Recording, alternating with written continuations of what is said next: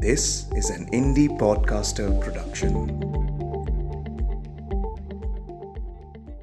स्तुति अपनी बात मनवाने के लिए मेरे पास आ गई।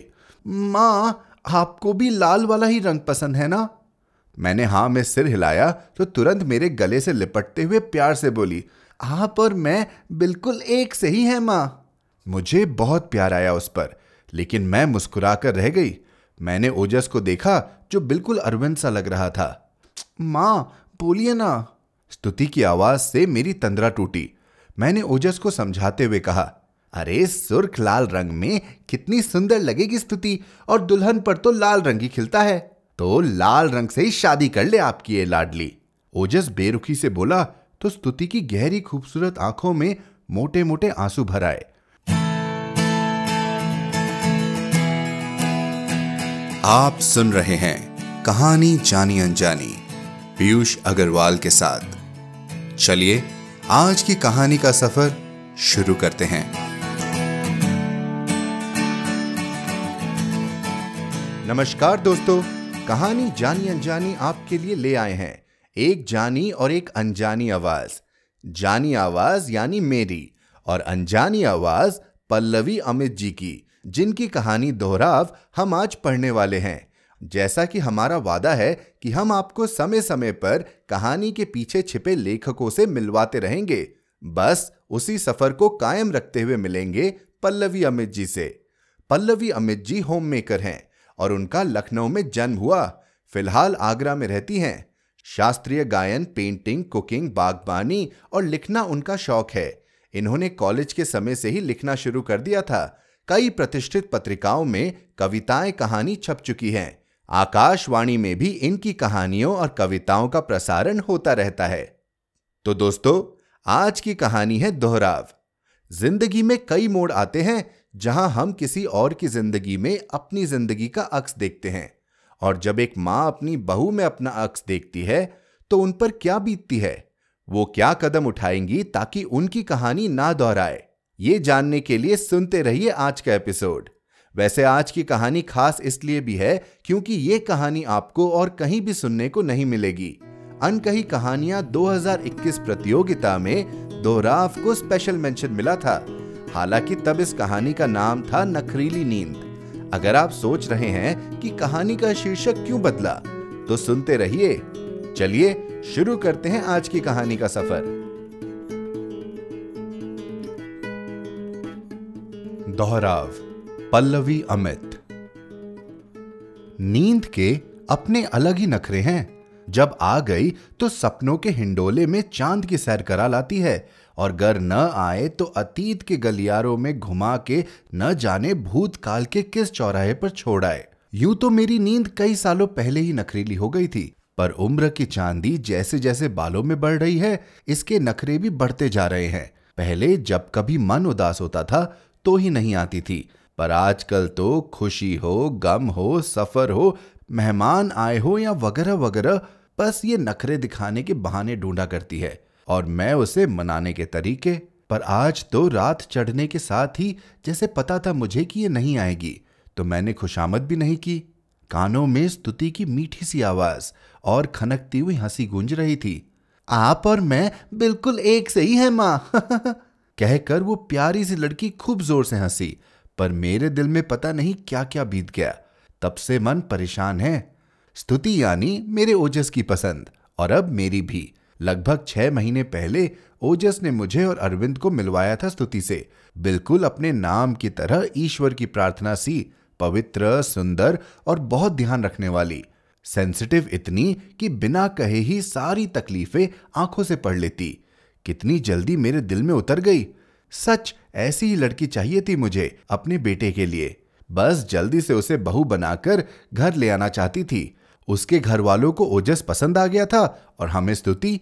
बस फटाफट शादी के डेट्स भी फाइनल हो गई। अब तैयारी चल रही थी। बहुत अरमान थे जो पूरे करने थे। अकेला बेटा वो भी इतनी बड़ी मल्टीनेशनल में सीनियर पद पर है। बहू के लिए ढेर सारी शॉपिंग करनी थी।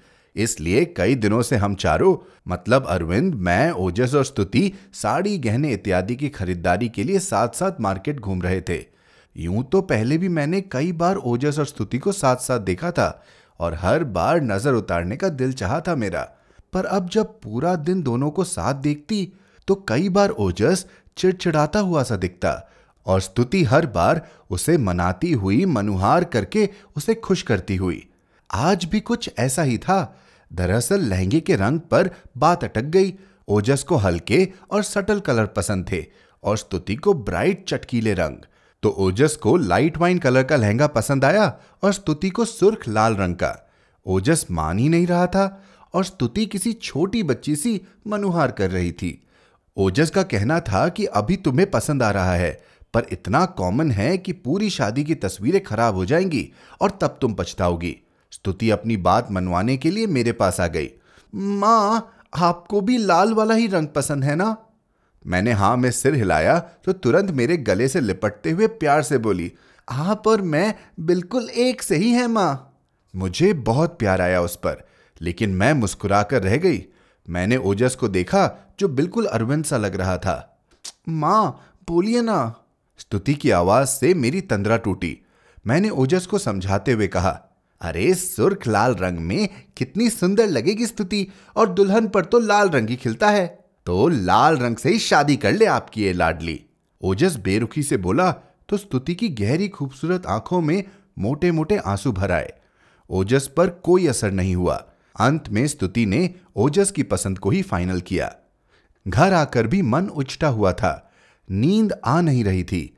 बस वही लाल लहंगा आँखों के सामने घूम रहा था। और स्तुति की खूबसूरत आँखों में आँसू। माँ, आप और मैं बिल्कुल एक से ही हैं। स्तुति की आवाज़ कानों में और तेज होती जा रही थी। मैं यादों की उंगली पकड़े अपने जीवन की न जाने कितनी गलियों से होते हुए बहुत साल पीछे चली गई, जहाँ मैं खुद दुल्हन बनी अरविंद का हाथ थामकर, महावर वाले पैरों से चावल का कलश गिराकर इस घर में प्रवेश कर रही थी। सब रिश्तेदार हमारी जोड़ी की तारीफ़ करते न थक रहे थे। इस बीच माताजी, यानी अरविंद की माँ ने बड़े प्यार से गले लगाकर अपने पुश्तैनी कंगन मेरे हाथों में पहनाए और बोली, मेघा, तुम बहुत समझदार हो, इसलिए मैंने तुम्हें अपने अरविंद के लिए चुना है। मेरा बेटा दिल का बहुत अच्छा है, बस गुस्सा थोड़ा तेज है उसका, थोड़ा जिद्दी हो गया है, पर मुझे पूरा यकीन है कि तुम उसे संभाल लोगी। आज मैं अपने लाडले को तुम्हारे हवाले करके निश्चिंत हो गई हूँ। उनकी बात की गहराई उस समय मुझे समझ नहीं आई। शुरू का एक महीना तो यूँ ही घूमने फिरने और प्यार मनुहार में बीत गया। फिर धीरे धीरे ज़िंदगी अपनी रफ्तार लेने लगी। तो समझ आया कि माताजी उस दिन क्या समझाना चाहती थी। अरविंद बहुत प्यार करने वाले पति थे, पर गुस्सा इतना कि जब गुस्सा चढ़ जाता तो उन्हें कुछ समझ नहीं आता। जरा जरा सी बात पर सामान पटक देते। खाने की थाली, चाय का कप कुछ भी फेंक देते। छोटी छोटी बातों पर उन्हें इतना गुस्सा आ जाता कि समझ ही नहीं आता कैसे हैंडल करूँ। और जब शोर शराबा होता तो माता जी भी मुझे भला बुरा कहती, अरे, जब पता है कि उसे गुस्सा जल्दी आता है तो क्या ज़रूरत थी उसे गुस्सा दिलाने की?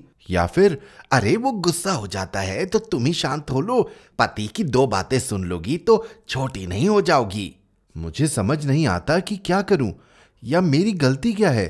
सारा दिन बस इसी डर में बीतता कि कहीं कोई गलती ना हो जाए। माताजी से मदद की उम्मीद करती तो वो उल्टा मेरी गलती बताकर मुझे ही नीचा दिखाती। मैं रो कर रह जाती। ज़िंदगी रेत सी मेरी मुट्ठी से फिसलती जा रही थी। अरविंद मुझसे और मैं अरविंद से प्यार तो करने लगे थे। शायद अरेंज मैरिज की यही खूबसूरती है कि इसमें रहने पर प्यार तो हो ही जाता है। हाँ उस प्यार में पसंद भी शामिल है या नहीं, ये उस शादी की सफलता तय करता है। मेरे लिए अरविंद के साथ रहना दिन ब दिन मुश्किल होता जा रहा था, पर विदाई के समय माँ ने पल्लू में बांधकर जो संस्कार दिए थे, वो शादी को तोड़ने की इजाज़त नहीं दे रहे थे। फिर मायके वापस जाकर अपने माँ पापा को बुढ़ापे में दुख देना भी नहीं चाहती थी। कई बार खुदकुशी करने की भी सोची, पर इतनी बुजदिली मेरी आत्मा को मंजूर नहीं थी। ज़िंदगी यूँ ही घसीट रही थी कि ओजस हमारी ज़िंदगी में आ गया। मैंने ओजस को जीवन का ध्याय बना लिया था। अब अरविंद के गुस्से या माताजी की बातों का ज़्यादा प्रभाव नहीं पड़ता था मेरे दिलो दिमाग पर। धीरे धीरे मुश्किलों से समझौता करना सीख लिया था मैंने। ओजस बड़ा होने लगा। मैं कोशिश करती कि अरविंद के गुस्से की परछाई भी ओजस पर ना पड़े। घर का माहौल अच्छा रहे, इसके लिए मैं हर तरह का प्रयास करती। मैंने मन ही मन ठान लिया था कि ओजस पर इस सब का कोई असर नहीं पड़ने दूँगी। अब ज़िंदगी दो हिस्से में बढ़ गई थी, एक में अरविंद, उनका गुस्सा और मैं, दूसरी में ओजस और मेरी प्यारी सी दुनिया। मैंने ओजस को बेहतरीन इंसान बनाने में कोई कसर नहीं छोड़ी थी। ओजस अपनी माँ का बेटा था, कोई भी दिक्कत, परेशानी सब कुछ अच्छे से मुस्कुराते हुए हैंडल करता या फिर मेरे साथ शेयर करता। अब बड़ा हो गया था वो कई बार अरविंद की हल्की सी परछाई उसके व्यक्तित्व में झाँक जाती तो मेरा मन घबरा जाता, पर हर बार वहम समझकर नजरअंदाज कर दिया मैंने। अब उसे बाहर जाना था, पढ़ने और अपनी दुनिया तलाशने। ओजस के जाने से घर फिर वीरान सा हो गया, वही सुबह शाम की उबाऊ ज़िंदगी। पर वक्त की सबसे खूबसूरत बात यही है कि अच्छा हो या बुरा, वो बीत ही जाता है। ओजस भी लौट आया। और लाया अपने साथ बेहतरीन नौकरी और प्यारी सी स्थिति दोनों ही हमें बेहद पसंद आए, पर कुछ ऐसा भी था जो मुझे डरा गया। वो था उसके व्यक्तित्व में शामिल अरविंद की छाप। हाँ थोड़ी सी बात पर गुस्साना और चिड़चिड़ाना काफ़ी कुछ अरविंद की तरह। मैं हतप्रभ थी। सारी उम्र मैंने यही कोशिश की कि ओजस में अरविंद शामिल न हो जाए, पर पता नहीं कैसे हुआ ये? क्या इसी को विरासत कहते हैं? क्या पिता का व्यक्तित्व बेटे में आना इतना स्वाभाविक है जितना उनके डीएनए का मिलना? मेरी आँखों के सामने सब गड़मड़ होने लग गया था। माताजी मेरे सामने ज़ोर ज़ोर से हंस रही थी। मैं अपनी कोशिश जारी रखे हुए थी कि ओजस के व्यवहार में आए इस परिवर्तन को सुधार दूँ, अपने बेटे को उसी हँसते मुस्कुराते हुए नौजवान में बदल दूँ। पर कुछ बोलते ही जैसे वो उल्टा ही समझता चिड़चिड़ा जाता। मैं हारने लगी। मुझे लगा कि मेरा बेटा एक पुरुष में तब्दील हो गया है। ऐसा पुरुष जो सिर्फ़ अरविंद का वंश मात्र है। अब माँ बेटे के बीच एक पुरुष आ गया है। शायद ऐसा होता है, एक उम्र बीतने पर बच्चे बेटा और बेटी से हटकर पुरुष और स्त्री में तब्दील हो जाते हैं और तब उनका व्यक्तित्व बेटे और बेटी के खोल से निकलकर अपना असल रूप धारण कर लेता है। एक माँ के लिए भले ही बच्चे हमेशा छोटे रहते हैं पर ऐसा होता नहीं है। तो ओजस भी अब मेरी बात काटने लगा। कई बार चिड़चिड़ा कर कुछ ऐसा कह देता कि मेरा मन छिल जाता। किसी तरह मन सहेज कर उसे सिलकर रफू करती, पर अब ये रोज का ही सिलसिला हो गया था। फिर ओजस ने स्तुति से मिलवाया तो लगा कि ये भोली प्यारी सी समझदार लड़की मेरे बेटे को संभाल लेगी। पर आज स्तुति की मासूम सी बात अभी भी मन में फांस सी चुभी हुई है कहीं। वो सच में बिल्कुल मेरे जैसी ही है। तो मैं भी स्वार्थी हो रही हूँ क्या? यही सब सोचते पूरी रात बीत गई। सुबह आईने के सामने खड़ी हुई तो अपनी शक्ल में माताजी दिखाई दी। उसी क्षण मन ही मन कुछ फैसला कर लिया। फ़ोन उठाकर स्तुति को कॉफ़ी शॉप में मिलने का मैसेज कर दिया। मैं खुद को माताजी बनने नहीं दे सकती थी। कॉफ़ी शॉप में हम दोनों आमने सामने थे। वो मेरा हाथ थाम कर बैठी थी। आँसू हम दोनों की आँखों में थे। माँ, आप मेरा साथ हमेशा देंगी ना? उसने धीरे से पूछा, मैंने हाँ में सर हिला दिया। तो ठीक है, फिर मैं हर मुश्किल के लिए तैयार हूँ, वो चहकते हुए बोली। अब मेरे दिल से बोझ जरा कम हो गया। मैंने उसका हाथ पकड़ा और उसे लेकर चल दी। उसकी पसंद के लहंगे का ऑर्डर देने उस पर तो सुर्ख लाल रंग ही ज़्यादा जचेगा। हाँ।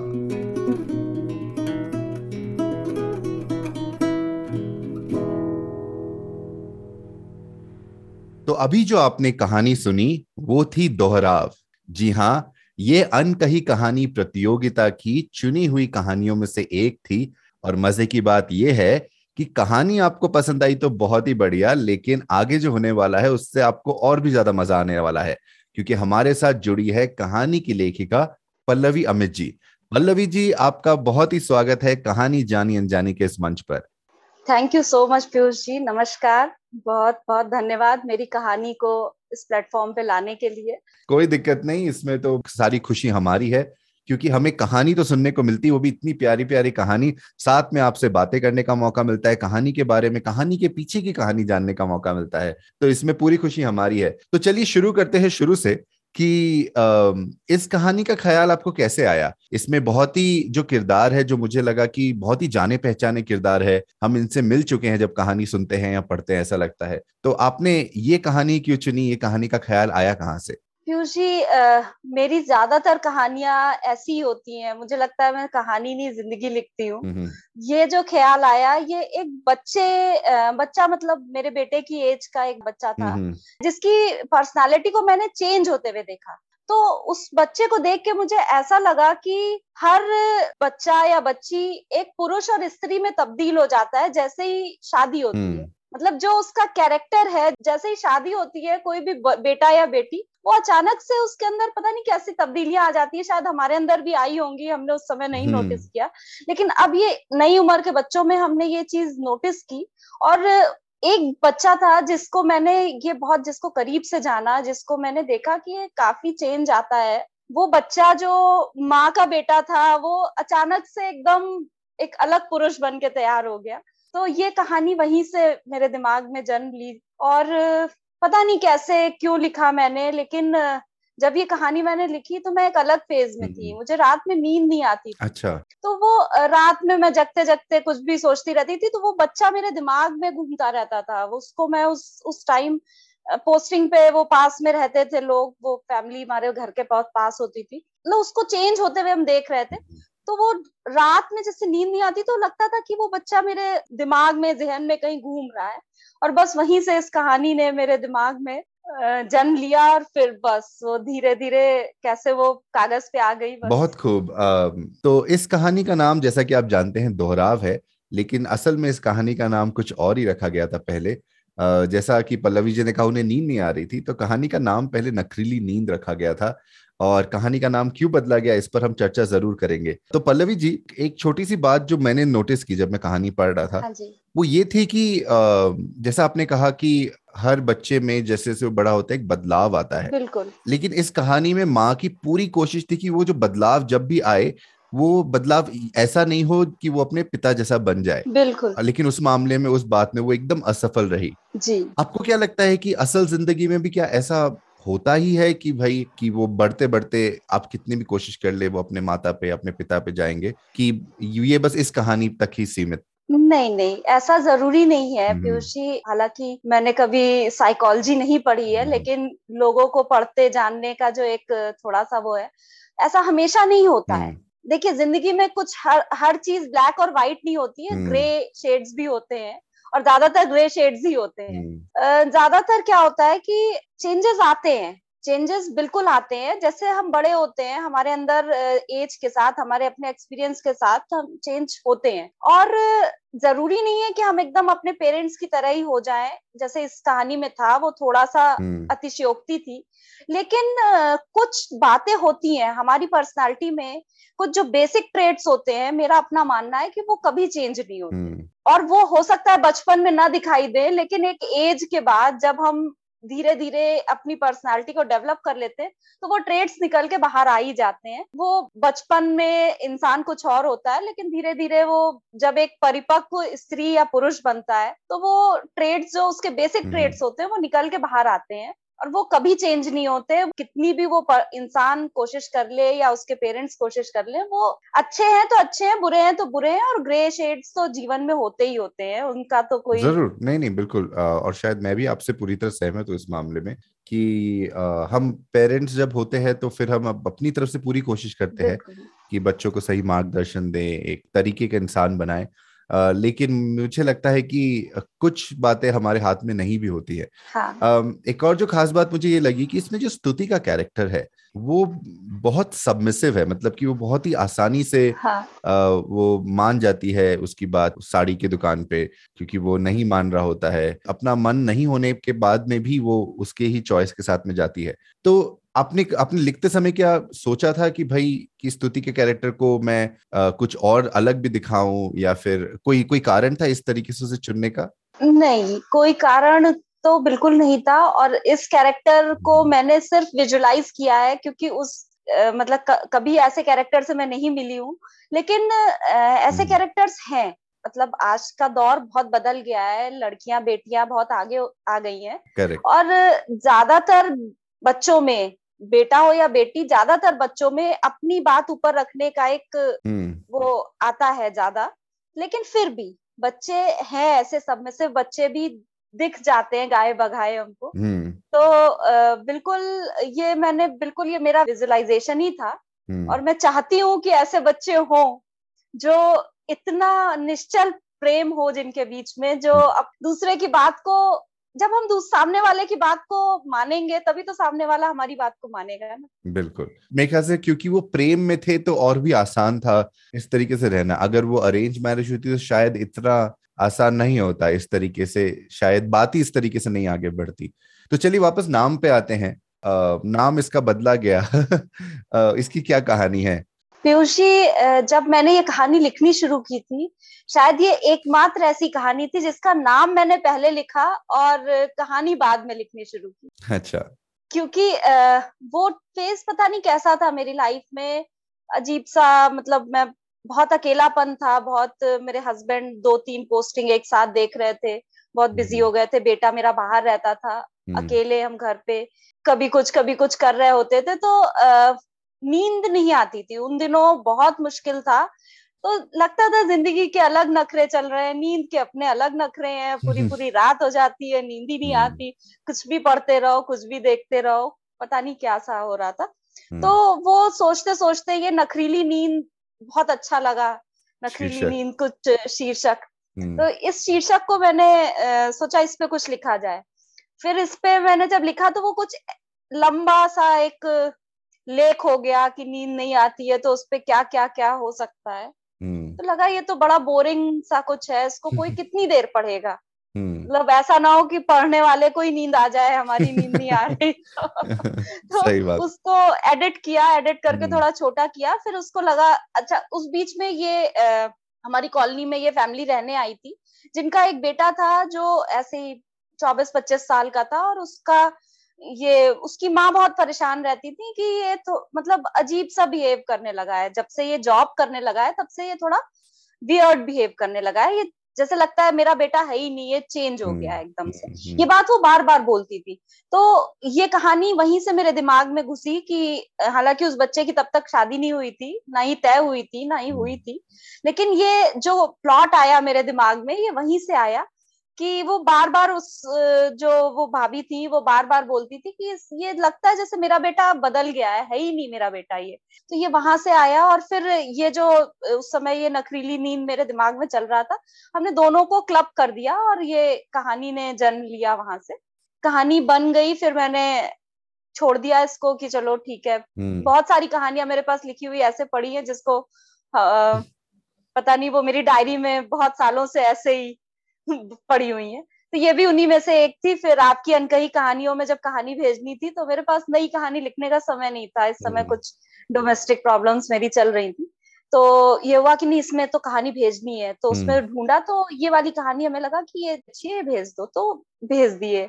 तब भी नहीं सोचा कि हाँ इसका नाम और कहानी को हम इसको चेंज कर सकते फिर ये बाद में जब आया कि यानी शीर्षक और कहानी को हम चेंज करना ज़्यादा बेहतर होगा हम्म। तब दोबारा इस इस पॉइंट पे तब सोचना शुरू किया कि हाँ नींद को ठीक है नींद को इम्पोर्टेंस देनी चाहिए थी उस टाइम पे लेकिन हम्म। कहानी तो अलग ही अलहदा थी एकदम। नींद से एकदम अलहदा चीज़ थी। हम्म। हालाँकि वो दो चीज़ें मेरी ज़िंदगी में एक साथ चल रही थी इसलिए शायद वो क्लब हो गई उस टाइम पे। और ये तो लेखक मन है कुछ भी कहीं भी लिख दे कि ज़िंदगी में कुछ कुछ होता रहता है और हम कहानियाँ नहीं लिखते मैं तो मन लिखती हूँ। ज़िंदगी लिखती हूँ कुछ भी मिल गया कुछ भी लिख दिया। हम्म। तो लेखक कहना तो हमको गलत है बस कुछ भी डायरी उठाते हैं कुछ भी लिख देते हैं कहीं कुछ आ गया लिख गया हो गया बस ऐसा है। बहुत खूब। मैं मुझे मुझे बात आपकी बहुत ही प्यारी लगी कि भाई हम लेखक लोग बस अपने मन की बातें लिख देते हैं और लेख बन जाती है। जी जी मेरे ख्याल से इससे इससे हमारे सुनने वालों को और प्रेरणा मिलनी चाहिए कि भाई आप भी अपने मन की बातें लिखते रहिए। बनते बनते कहानी बन जाएगी। कहानी बनी जाती है जी। अच्छा तो ये तो हो गई कहानी की बातें पल्लवी जी। आ, वैसे आप कब से लिख रही हैं और अभी आजकल कहाँ हैं आप? Uh, मेरे हस्बैंड गवर्नमेंट सेक्टर में है तो जगह मेरी बदलती रहती है। अभी फ़िलहाल हम्म। प्रयागराज में है, है हम लोग। अच्छा। और लि, लिखना यूजी मैंने शुरू किया था कॉलेज में। अच्छा। लगभग तीस साल हो गए लिखते लिखते कुछ ना कुछ कुछ ना कुछ लिखते रहते हैं कहानियाँ कविताएँ। बहुत सारा कलेक्शन भी है। हालाँकि कभी पब्लिश नहीं हुआ मतलब ऐसे मैगजीन्स में कहानियाँ आई हैं मेरी बहुत सारी हम्म। लेकिन बुक कभी नहीं पब्लिश हुई है कभी। हम्म, कभी कोशिश नहीं की लेकिन लिखते रहते हैं। लिखना शायद ऐसा लगता है कि जब बहुत परेशान हो तब लिख लो मन थोड़ा सुकून हो जाता है। बहुत हम्म। खुश हो तब भी लिख लो। तो बस लिखना बहुत अच्छा लगता है इसलिए लिखते हैं।